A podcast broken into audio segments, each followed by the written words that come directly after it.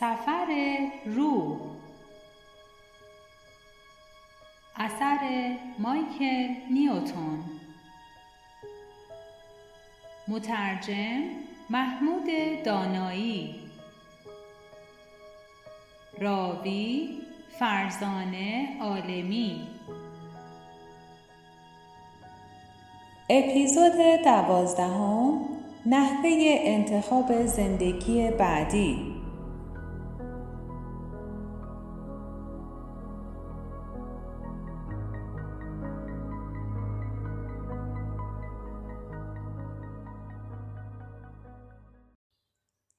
اگرچه توصیف چگونگی وضعیت بعضی از اماکن برزخ برای سوژه ها مشکل است ولی اغلب آنها با نهایت علاقه در خصوص محل انتخاب زندگی جدید صحبت می کنند و تصویری که از آن مکان ارائه می دهند به نحو شگفتانگیزی مشابه است.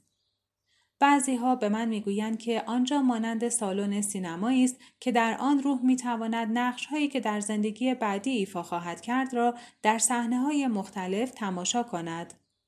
قبل از ترک آن محل هر روح یک سناریوی خاصی را برای خود انتخاب می‌کنه. مثل این هستش که در آنجا تمرین نهایی نمایشی که در زندگی جدید خود در آن نقشی ایفا خواهد کرد را می‌بیند. برای تشریح این موضوع من یک سوژه مذکر را انتخاب کردم تا نحوه کمکی که به او داده می شود تا بتواند تصمیم مناسبی برای زندگی جدید خود اتخاذ نماید را توصیف کند. گزارش شماره 25 وقتی به این نتیجه رسیدی که علاقه من هستی به زمین برگردی اون وقت چی میشه؟ خب وقتی من و راهنما موافقت کنیم که زمان فعالیت جدید فرا رسیده من افکار خودم رو ارسال می کنم. ادامه بده. اون وقت هماهنگ کنندگان پیغام های منو دریافت می‌کنن. هماهنگ کنندگان چه عناصری هستند؟ مگه راهنمای آموزشی تو ترتیب همه امور مربوط به حلول تو رو نمیده؟ نه اون با هماهنگ کنندگان که عملا ما رو در میدان مشاهده امکانات زندگی بعدی کمک می نماین مذاکره می کنن. منظورت از میدان چیه؟ محلی هستش که الان باید به اونجا برم. ما اونو میدان سرنوشت می نامیم. آیا در برزخ فقط یک میدان وجود داره؟ نه تصور می‌کنم میدانهای زیادی هستند اما من همه رو ندیدم. بسیار خوب. با شمارش سه من و تو هر دو به میدان میریم. وقتی به شماره سه رسیدیم تو توانایی خواهی داشت تمام جزئیات اونجا رو به یاد بیاری. آیا آماده هستی؟ بله. یک، دو، سه. روح تو الان داره به محل انتخاب زندگی بعدی میره. به من بگو چی می‌بینی؟ مکس طولانی من در فضا معلق و شناور هستم. دارم به طرف میدون میرم. محل کروی شکلیه. مثل یک حباب عظیم و قولپیکر. به رفتن خودت ادامه بده و بگو که چی می‌بینی؟ یه انرژی فشرده و منسجم وجود داره. نورش هم بسیار شدیده. من به درونش کشیده میشم از طریق یک مسیر قیف مانند. کمی هم تاریکه. آیا می ترسی؟ نه آخه من قبلا هم اینجا بودم. تجربه جالبیه. من منتظرم بفهمم که چه چیزی قسمت من میشه. خب وقتی به درون قیف میری اولین برداشت تو چیه؟ صدای او آهسته تر میشه. خب کمی دلواپس هستم. ولی اون انرژی به من آرامش میده. من درک می‌کنم که برام نگران هستند. علاقه مندم هستند. احساس تنهایی نمی کنم. حضور راهنمام رو هم احساس می کنم. ادامه بده. دیگه چی می بینی؟ اطراف میدان هم پرده های بزرگی آویخته شده. من به اونام نگاه می کنم. پرده ها روی دیوار هستن؟ نه خود پرده ها مثل دیوارن اما جامد نیستن. قابل ارتجا می باشن. این پرده ها در تمام اطراف به دور من خم شده. در حرکتن. لطفا در مورد پرده ها بیشتر توضیح بده. بر روی اونها هیچ تصویر یا نقشی دیده نمیشه مثل صفحه شیشه ای مثل آینه برق می‌زنن خب بعد چی میشه؟ کمی عصبی. یه لحظه احساس سکوت می‌کنم. همیشه همینطوره. بعد مثل اینه که کسی پروژکتور رو در یک سالن سینما که پرده خیلی پهنی داره روشن می‌کنه. تصاویری روی پرده ها میفته کاملا هم زنده و واقعی به نظر میان. با رنگ های مختلف. نور، صدا، حرکت. به گزارش خود ادامه بده روح تو کجای پرده است من در وسط هستم. صحنه های زندگی رو در تمام اطراف خودم می بینم. مکانها و مردم مختلف. با شوق. اوه این شهر هم می‌شناسم. کدوم شهر رو؟ نیویورک. تو درخواست کرده بودی که نیویورک رو ببینی؟ در خصوص بازگشت به اونجا حرف زده بودیم. کاملا محو صحنه است. اوه چقدر عوض شده. آسمان خراش ها، ساختمون ها اینا همه بیشتر شده. چقدر اتومبیل هست. چقدر پر سر و صدا و شلوغه. خب صحبت در خصوص نیویورک رو بعدا ادامه خواهیم داد. فعلا به من بگو که در میدان از تو چه انتظاری دارن؟ باید ذهنا با پنل فرمان کار کنم. پنل دیگه چیه؟ دستگاهی برای کنترل مرور صحنه ها. من دکمه ها و چراغ زیادی رو می‌بینم. مثل این هستش که در اتاقک هدایت هواپیما نشستم. و تو که در وضعیت روح هستی اشیای مکانیکی رو می‌بینی؟ می‌دونم کمی عجیب و غریب به نظر میاد ولی این واقعیتی هستش که در جلوی منه و من هر کاری که انجام میدم گزارش می‌کنم. بسیار خوب نگران نباش فقط بگو با این پنل باید چیکار کنی من باید ذهنا با پنل کار بکنم و از طریق دستگاه مرور کننده به کنترل کننده ها کمک نمایم که تصاویر رو روی پرده عوض کنن. پس مثل این هستش که تو در سالن یک سینما مسئول راه اندازی پروژکتور باشی؟ با خنده. نه من به پروژکتور کاری ندارم. با دستگاه مرور کننده کار می‌کنم. به هر حال اینها تصاویر مربوط به یک فیلم سینمایی نیستند من صحنه های واقعی زندگی در خیابان های نیویورک رو تماشا می‌کنم. ذهن من با دستگاه مرور کننده ارتباط برقرار می‌کنه و از این طریق صحنه هایی که روی پرده ظاهر میشن رو تماشا می‌کنم این دستگاه مثل یک کامپیوتره شاید به نوعی این یه نوع سیستم تنظیمه که تبدیل می‌کنه. منظورت از تبدیل چیه؟ فرمانهای من روی پنل ثبت میشه و من می‌تونم اعمال و حرکات رو تنظیم بکنم. بسیار خوب. حالا پشت دستگاه قرار بگیر. مشغول کار کردن با آن بشو و هرچه که رخ میده رو گزارش بده. من کنترل دستگاه رو در اختیار گرفتم. خطوطی رو می‌بینم که به نقطه های منتهی میشن و روی پرده صحنه هایی رو به وجود میارن. حالا من در بود زمان حرکت می‌کنم و صحنه ها روی پرده عوض میشن. یعنی صحنه ها مرتبا در اطراف تو تغییر می‌کنن؟ بله اما وقتی که بخوام صحنه متوقف بشه و روی صفحه باقی بمونه دکمه ای رو فشار میدم و نقطه های تشکیل دهنده خطوط روشنتر و واضحتر میشن. یادداشت خطوط مسیر سفر عبارتی است که قبلا هم توسط سوژه ها به کار رفته بود. مثلا گزارش شماره 14 در مورد خطوط و جهت تماس حرف می‌زد. این کارها رو به چه منظوری انجام میدی؟ من مشغول مرور صحنه ها هستم وقتی که به نقطه عطفی در مسیر زندگی آیندم برسم که مستلزم اخذ تصمیم مهمی در مورد امکانات و حوادث مختلفه باید انتخاب های گوناگونی رو بررسی کنم. پس این خطوط نمایشگر مسیرهایی هستند که در هر زمان و مکان امکان انتخاب آنها برای تو وجود داره؟ بله، در میدان مسیرهای مختلف ترسیم شده و به من منتقل میشن. آیا تو خودت صحنه های زندگی آیندت رو خلق می کنی؟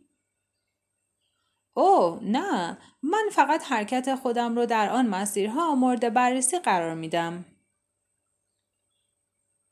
در مورد این خطوط می‌تونی توضیح بیشتری بدی؟ این خطوط انرژی مسیرهایی هستند که با نقاط نورانی رنگامیزی شده مثل تابلوهای راهنمایی مشخص شدن. من می‌تونم روی اونها جلو برم به عقب برگردم و یا صحنه ای رو متوقف کنم. مثل دستگاه ویدیو هستش که دکمه های جلو عقب و ایست داره. بله مثلا.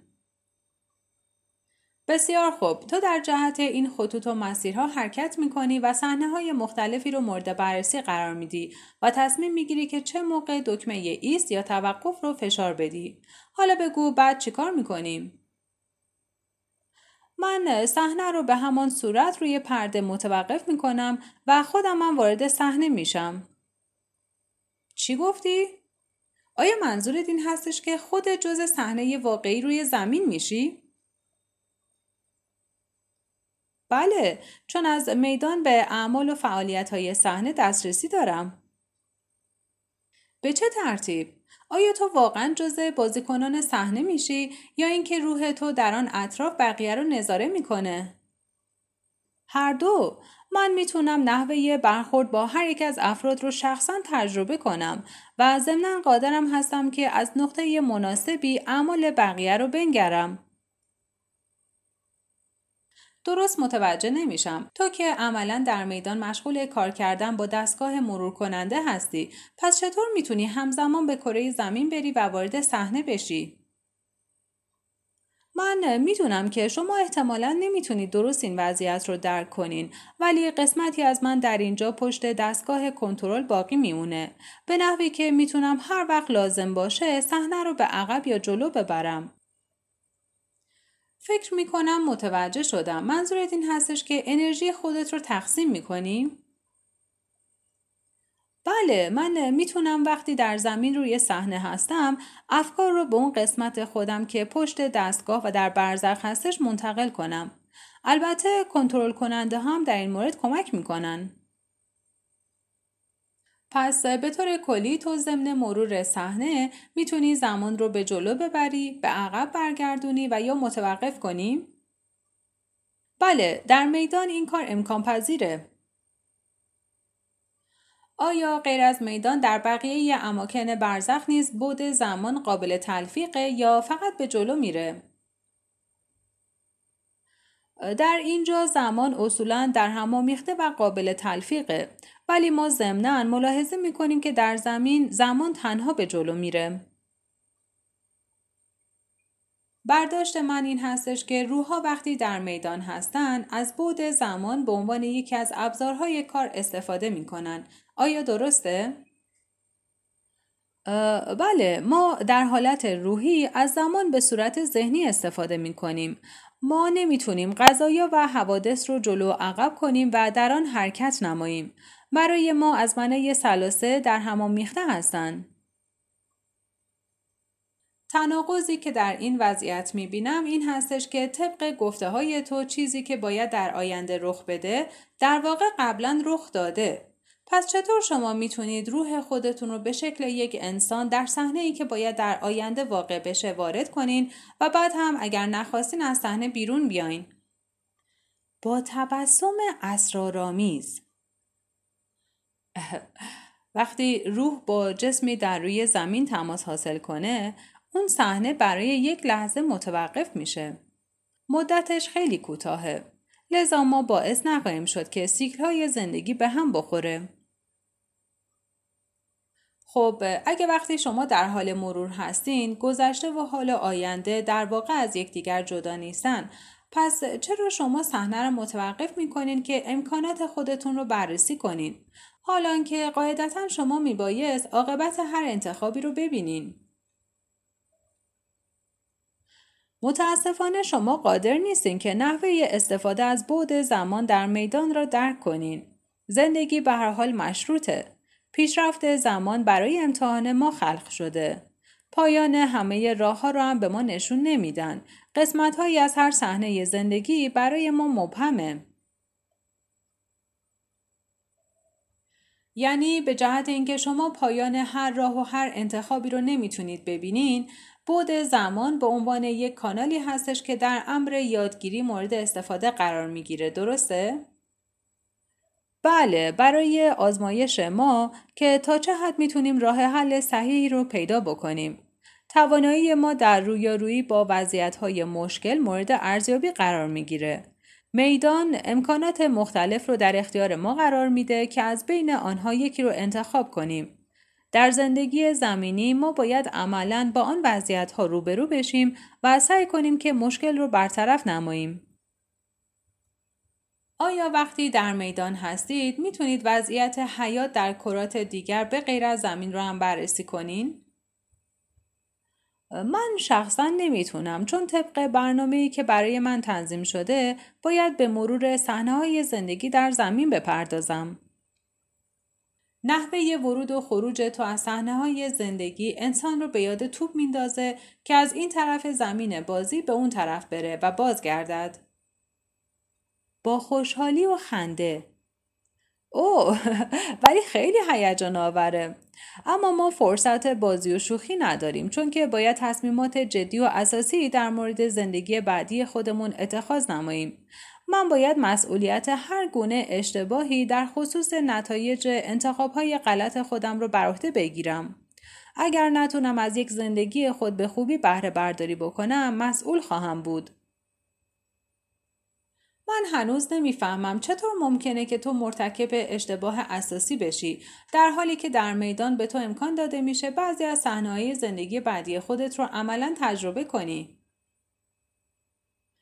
تعداد انتخاب های من در شرایط واقعی زندگی بیشماره. همانطور که گفتم ما در اینجا نمی‌تونیم تمام وقایع هر صحنه و هر مسیری رو بررسی کنیم. همیشه در مورد تمام انتخاب ها به هر حال عامل ریسک وجود داره چون چیزهایی رو به ما نشون نمیدن و خودمونم در عمل باید تصمیم بگیریم. اگر تمام وقایع زندگی بعدی تو به طور جبری تعیین نمیشه پس چرا اون محل رو میدان سرنوشت مینامین؟ اوه عبارت سرنوشت کاملا درسته. مسیرها و سیکلهای مختلف زندگی همه از قبل ترسیم شدن. منتها نحوه انتخاب ما از قبل کاملا روشن و واضح نیست.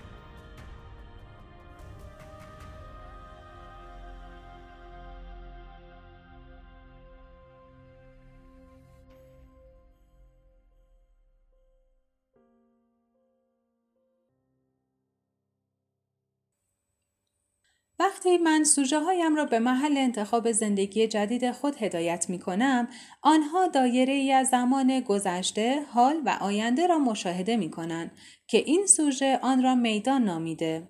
روح وقتی احساس می‌کنه که باید زمان حال برزخ را ترک کنه آن وقت زمان گذشته و آینده را ضمن تکرار صحنه ها مورد بررسی قرار می دهد. تمام واقعیت های بود زمان به صورت واقعیت های قابل تکرار و تغییر پذیر به منظور بررسی در اختیار آنها قرار می گیرد. چون واقعیت های موازی و وضعیت های مختلف در یکدیگر تداخل دارند، روحها باید همه آن امکانات را بررسی کنند و در زندگی جسمی خود با آن انتخاب ها برخورد نمایند. این امر به خصوص در مورد روحهای مجرب و پیشرفته بیشتر صادقه. برای من تعجب آور بود که چرا سوژه ها نمی توانند وقتی در برزخ به حالت روح هستند کاملا زندگی آینده خود را ملاحظه کنند. وقتی درست این موضوع را مورد بررسی قرار دادم به این نتیجه رسیدم که نظام برزخ به نحوی طراحی و برنامه‌ریزی شده که مسلحت نهایی هر روح در نظر گرفته شود. به طور کلی سوژه هایی که من غالبا با آنها کار می کنم روح های نسبتا تازه کاری هستند و به همین جهت مجبور شدن برای ادامه آموزش و یادگیری به زندگی زمینی و در قالب جسم درآیند. بنابراین این گونه روح ها نمی توانند کاملا تمامی نتایج جانبی که هر واقعه مهم در پیشرفت آینده دور آنها دارد را متوجه بشوند. چون هر قدر به جلو بروند با امکانات متعدد جدیدی روبرو می شوند و محاسبه تاثیر هر انتخاب بر آینده نهایی آنها قامزتر می گردد و تصویر آینده را برایشان مبهمتر و ابرالوده تر می کند. اگرچه همین وضع در مورد انتخاب های زندگی های خیلی قبل هم صادق است ولی یک فرق اساسی وجود دارد. هر روح زندگی های گذشته خودش را بهتر به یاد می آورد و بهتر نتایج آنها را تجزیه و تحلیل می کند. چون در گذشته عملا در مقابل انتخاب های مختلفی قرار گرفته و از بین آنها یکی را برگزیده، عمل کرده و از نتایج آن درسی را آموخته. بنابراین حاصل کار کاملا در حافظه روحی او نقش بسته. در فصل پنجم ضمن گزارش شماره 13 متوجه شدیم که خاطرات زندگی های قبلی با شروع یک زندگی جدید فراموش می شوند تا تجربیات گذشته مانع کوشش و تجسس در زندگی فعلی ما نشود. همین وضعیت در بررسی زندگی آینده روح هم وجود دارد. اغلب افراد بدون آنکه دلیل خاصی داشته باشند معتقدند که زندگی آنها بر اساس برنامه از قبل تعیین شده ای پیش می رود. البته این برداشت تا حدودی هم درسته. اگرچه به جهت فراموشی زندگی های قبلی ما آگاهی کامل به جزئیات وقایع گذشته نداریم ولی ذهن ناخودآگاه اثرات آن تجربیات را در خود حفظ می کند. موضوع انتخاب زندگی آینده برای ارواح مثل کار کردن با ماشین زمانه که به کمک آن می توانند مسیرهای مختلفی که به جاده اصلی زندگی منتهی می شود را نظاره کنند. اگرچه تمام جزئیات مسیر و پایان هر راه به ما نشان داده نمی شود، اما به هر حال تا حدودی مسافرت خود را با در دست داشتن نقشه راه آغاز می کنیم.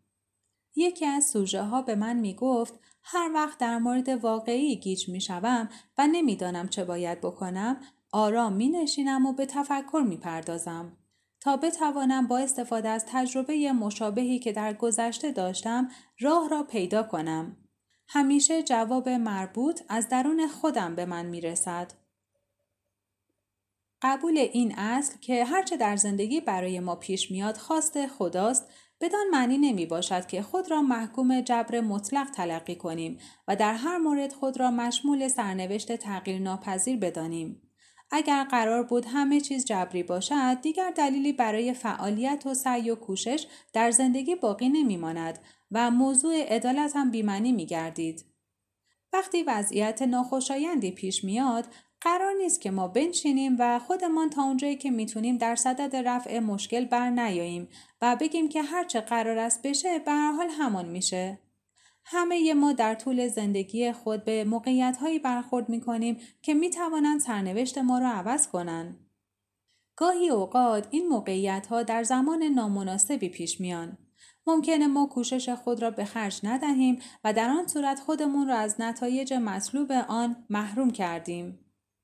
یکی از دلایل زندگی های متوالی به کار بستن اختیار و اراده است و بدون استفاده از این توانایی ما هم مانند سایر مخلوقات غیر متفکر می شویم.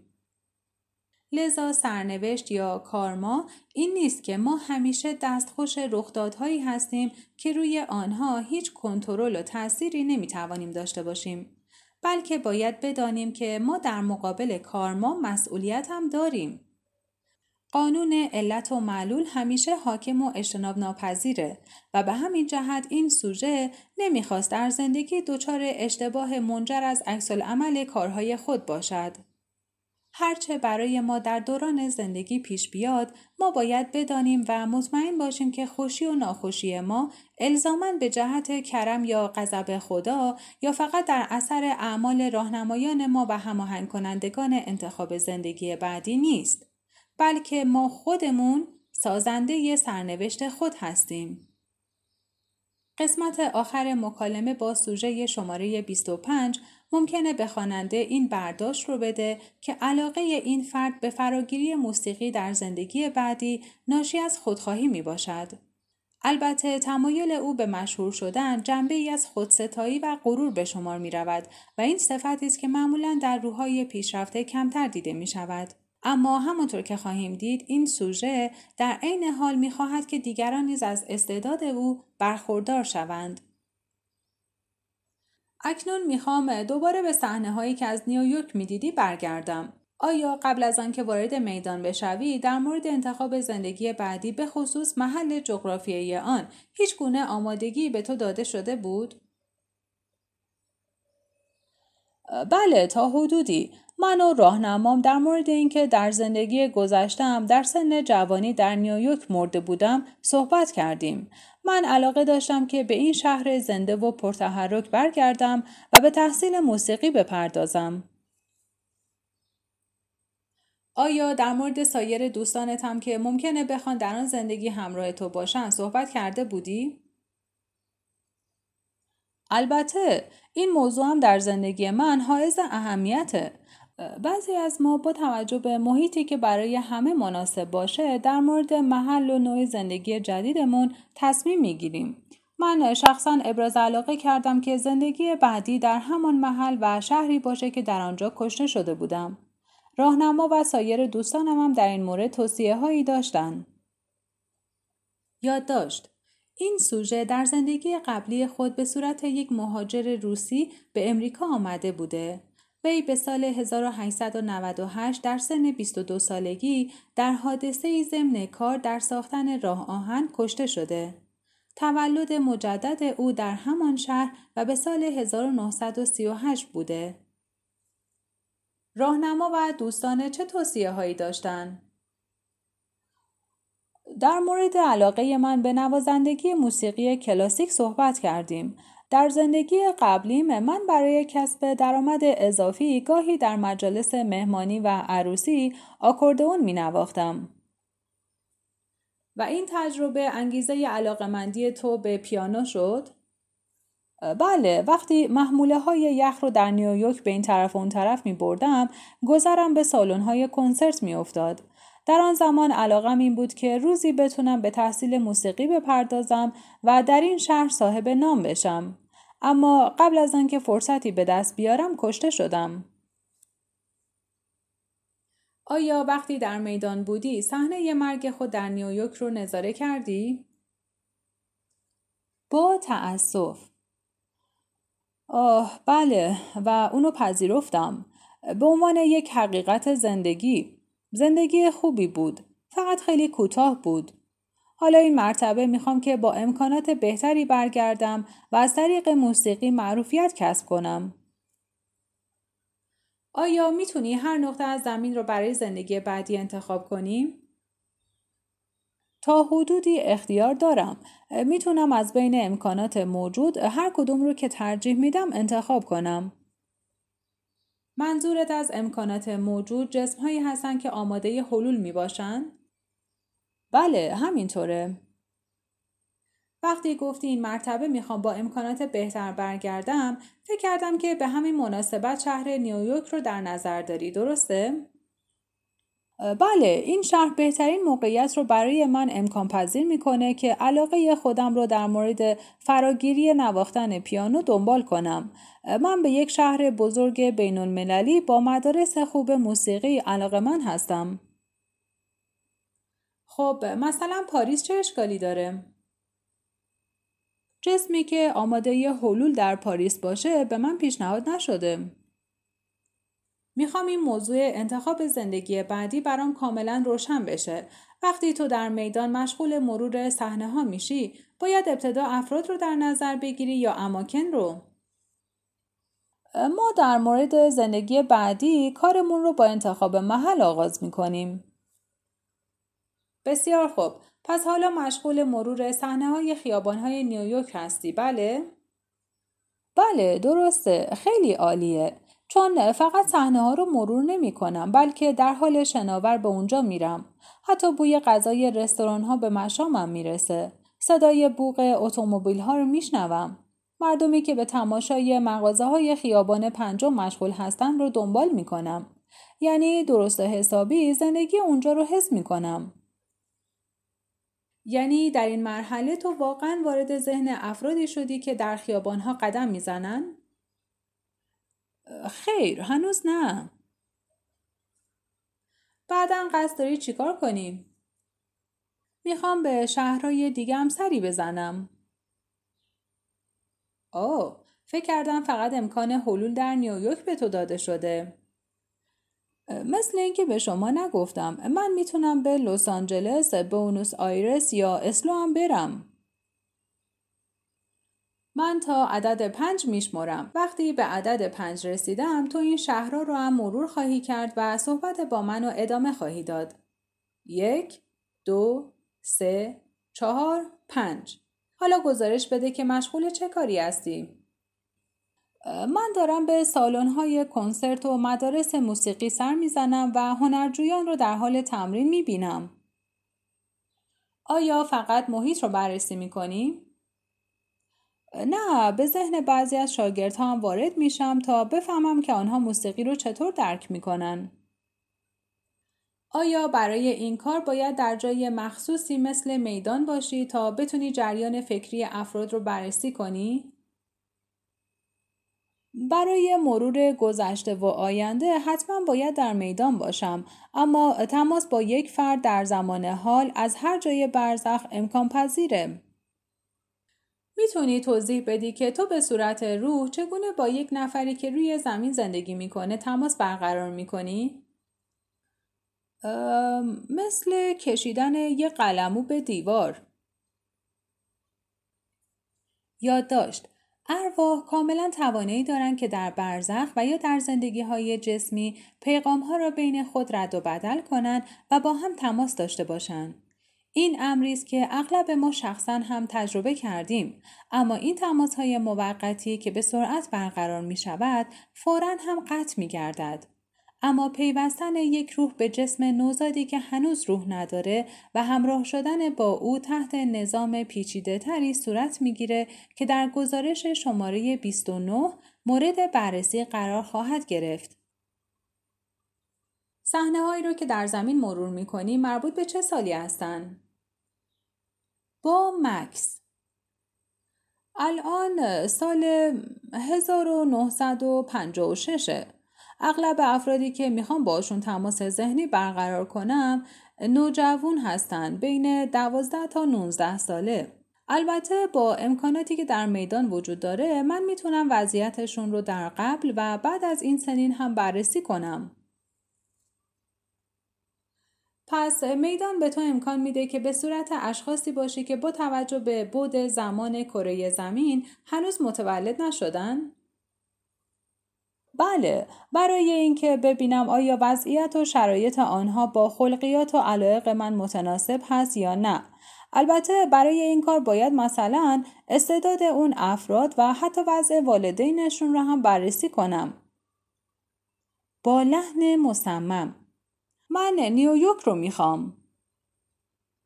آیا فکر می‌کنی شهرهای دیگر رو با دقت کافی بررسی کردی؟ با بی صبری.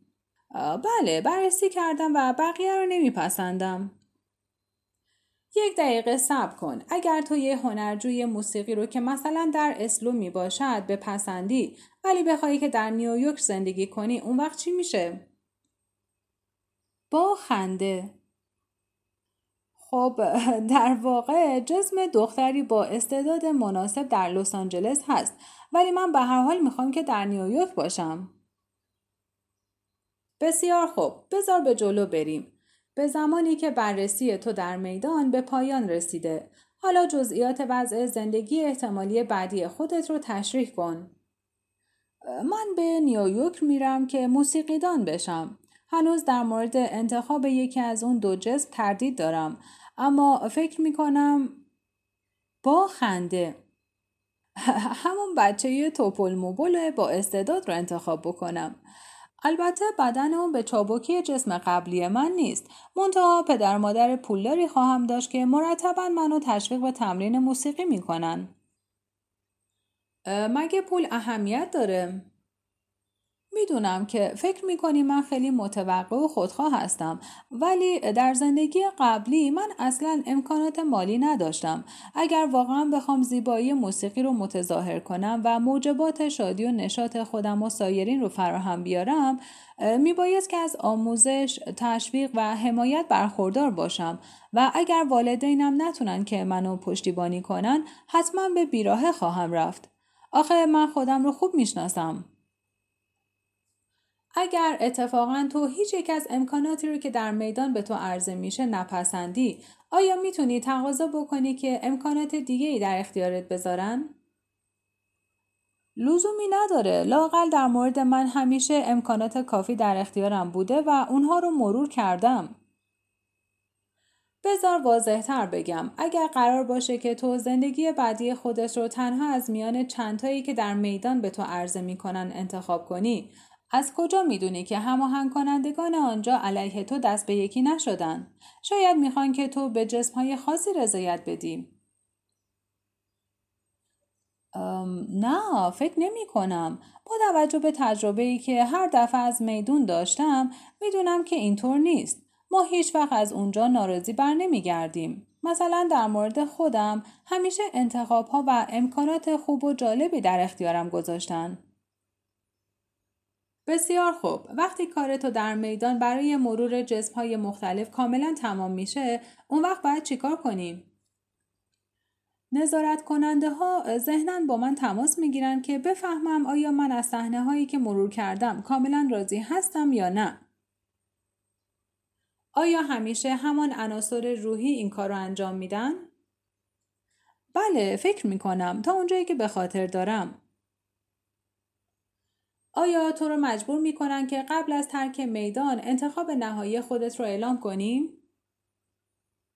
نه به هیچ وجه من به حالت شناور از اونجا میرم و فرصت دارم که قبل از اعلام نظر نهایی خود در مورد انتخاب زندگی بعدی با دوستانم هم مشورت کنم. گزارش شماره 25 بیان کرد که انتخاب محل زندگی بعدی او به چهار شهر منحصر شده بود. البته تعداد صحنه هایی که در هر مرتبه برای انتخاب زندگی بعدی به روح عرضه می شود متفاوته. به نظر می رسد که خود آن عناصر روحی قبلا امکانات متعددتری رو بررسی می کنند و از بین آنها مناسب ترین سناریوها رو برای مرور ما در نظر می گیرند. به نظر می رسد تعداد متخصصینی که ما رو در این امر یاری می کنن محدود هستند و غالبا از نظر سوژه ها عناصر روحی نامرئی تلقی می شوند. من به این نتیجه رسیدم که آنها به منزله قضات با گذشت و آسانگیر دادگاه سرنوشت ساز ما هستند و راهنمایانمان در چنین محکمه نقش وکیل مدافع ما رو ایفا می کنند. طبق اظهار سوژه ها به نظر می‌رسه که در قدیم الایام که جمعیت کره زمین بسیار کم بوده زندگی های متوالی هر روح در نقاط پراکنده جهان برایش در نظر گرفته می شده. با گذشت زمان و آباد شدن دهات و سپس تشکیل مراکز تمدنهای گذشته روحها غالبا به همان مناطق زندگی های قبلی خود باز میگشتند. بعد از آن به تدریج به خصوص در 400 سال گذشته انتخاب محل جغرافیایی زندگی های متوالی هر روح دوباره به صورت پراکنده تری درآمد. شاید مهاجرت گروه های کثیر و رونق گرفتن سرزمین های جدید دلیل اصلی این امر شده باشد. اما مجددا در قرن حاضر با توجه به انفجار جمعیت ملاحظه می شود که روحهای بیشتری برای زندگی های بعدی خود همان شهرها و مناطق و مراکزی را که قبلا در آن میزیستند انتخاب می کنند.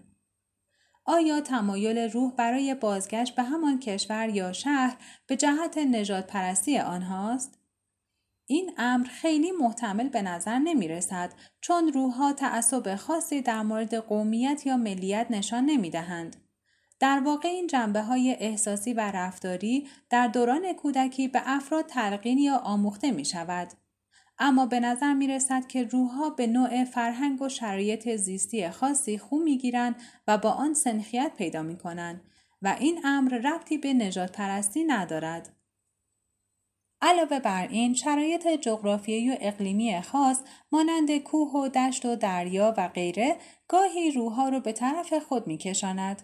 بعضی روحها به زندگی در مناطق دهاتی و گروه دیگری به شهرنشینی تمایل دارند و همان شرایط را برای زندگی بعدی هم ترجیح می دهند. آیا روحها به همان مناطق جغرافیایی می روند چون علاقه دارند زندگی جدید را هم با همان خانواده زندگی قبلی شروع کنند؟ سنت مرسوم در بعضی از فرهنگ ها مثلا سرخپوستان امریکایی این هستش که روح به طور دانسته رابطه خونی و خانوادگی را حفظ می کند. مثلا از یک مرد سال خورده که فوت می شود انتظار دارند که به صورت نوه متولد نشده خودش بازگردد. اما اکثر سوژه هایی که من با آنها سر و کار داشتم اصلا راقب نیستند خصوصیات ژنتیک زندگی قبلی خود را تکرار نمایند چون بر این باور هستند که این امر موجب کاهش رشد و پیشرفت و محدود شدن فرصت های آنها می گردد. البته گهگاه من از سوژه ها میشنوم که روحی به کالبد یکی از منصوبین زندگی قبلی خود آمده ولی این موارد غالبا به جهت شرایط غیرعادی سرنوشت یا کارمای خاصی بوده. برای مثال اگر برادر و خواهری روابط بسیار صمیمانه ای داشته باشند و یکی از آنها به طور ناگهانی در سنین جوانی فوت کند روح او ممکنه به صورت فرزند آن فرد بازمانده بازگردد تا رشته مودت قبلی قطع نشود و مأموریت خاصی که قرار بوده به واسطه آن رابطه صمیمی صورت گیرد ادامه پیدا کند و انجام شود. موردی که در تجربیات من بیشتر پیش آمده مربوط به روح بچه هایی هستش که در اوایل تولد می میرند اما دوباره در جسم فرزند بعدی همان خانواده باز می گردند. برنامه ریزی این کار از قبل توسط روحهایی که می بایست در این گونه وقایع غمانگیز خانوادگی نقش داشته باشند صورت می‌گیره. این گونه موارد همیشه به جهت عوامل پیچیده است که سرنوشت یا کارمای خاصی را ایجاب می کند. اخیرا به سوژه برخورد کردم که به جهت نقص مادرزادی مدت کمی پس از تولد مرده بود. از او پرسیدم دلیل این زندگی که فقط چند روز به طول انجامی چه بود و او در جواب گفت این درس مربوط به والدین من بود نه خودم. من فقط داوطلب شدم که در آن سناریو سیایی لشکر باشم. وقتی روح مدتی به یک زندگی زمینی می رود فقط به خاطر اینکه فرد دیگری را در آموزش خاص یا مورد معینی کمک کند معمولا نقش خود را سیایی لشکر می نامد. در این مورد خاص معلوم شد که آن پدر و مادر در زندگی قبلیشان یکی از فرزندهای خود را مورد تجاوز قرار داده بودند که این عمل منجر به مرگ او شده بود. اگرچه آنها در این زندگی والدین با محبت و خوبی بودند اما در هر حال میبایست داغ زایعه از دست دادن فرزندی که خیلی هم دوستش می داشتن رو تجربه کنند. تجربه ناراحتی و زجر ناشی از این فقدان سبب شد که والدین بچه از مذرات عمل ناپسند قبلی خود شناخت و آگاهی بهتری پیدا کنند. گزارش شماره 27 مورد دیگری رو در همین زمینه ارائه خواهد داد. معمولا صحنه مرگ زندگی آینده روح به او نشان داده نمی شود اما اگر روحی انتخاب کنه برای یک زندگی که قرار به طور نارس پایان پذیرد به دنیا بیاید می تواند آن وضعیت را در میدان مرور کند. من متوجه شدم که معمولا روحها خودشون از قبل و با آگاهی داوطلب آنچنان زندگانی می شوند که قراره با یک بیماری لاعلاج پایان پذیرد یا توسط کسی کشته شوند و یا به همراه عده دیگری به جهت یک سانحه طبیعی از بین بروند. نباید تصور کرد آنهایی که در چنین شرایطی میمیرند در زمان نامناسب در جای نامناسبی بودند و خداوند بلحوث و دمدمی مزاج هم در آن موقع رویش را به طرف دیگر برگردانده. دلیل خاصی سبب می شود که روح شرکت در چنین واقعی را بپذیرد و یا انتخاب کند. یکی از سوژه ها می گفت که از قبل برنامه ریزی شده بود که وقتی یک پسر هفت ساله سرخپوست امریکایی بوده فوت کنه. او می گفت من می بایست درس تواضع رو بیاموزم و برای این کار همین دوره هفت ساله تحمل یک بچه دورگه بودن و گرسنگی و قهدی کشیدن کافی بود. اگرچه به نظر می رسد که روحها باید ابتدا عواملی نظیر نژاد، فرهنگ و محل جغرافیایی زندگی بعدی خود را معین کنند، اما هیچ یک از اینها مهمترین عاملی که باید انتخاب شود نیست. اساسی ترین تصمیم مربوط به انتخاب یک جسم خاصه که با توجه به وضعیت مغزی او انجام کارهای خاص و آموختن درسهای معینی امکان پذیر باشد. فصل بعدی به تجزیه و تحلیل دلایل انتخاب جسم با توجه به شرایط روانی و بیولوژیکی آن اختصاص دارد.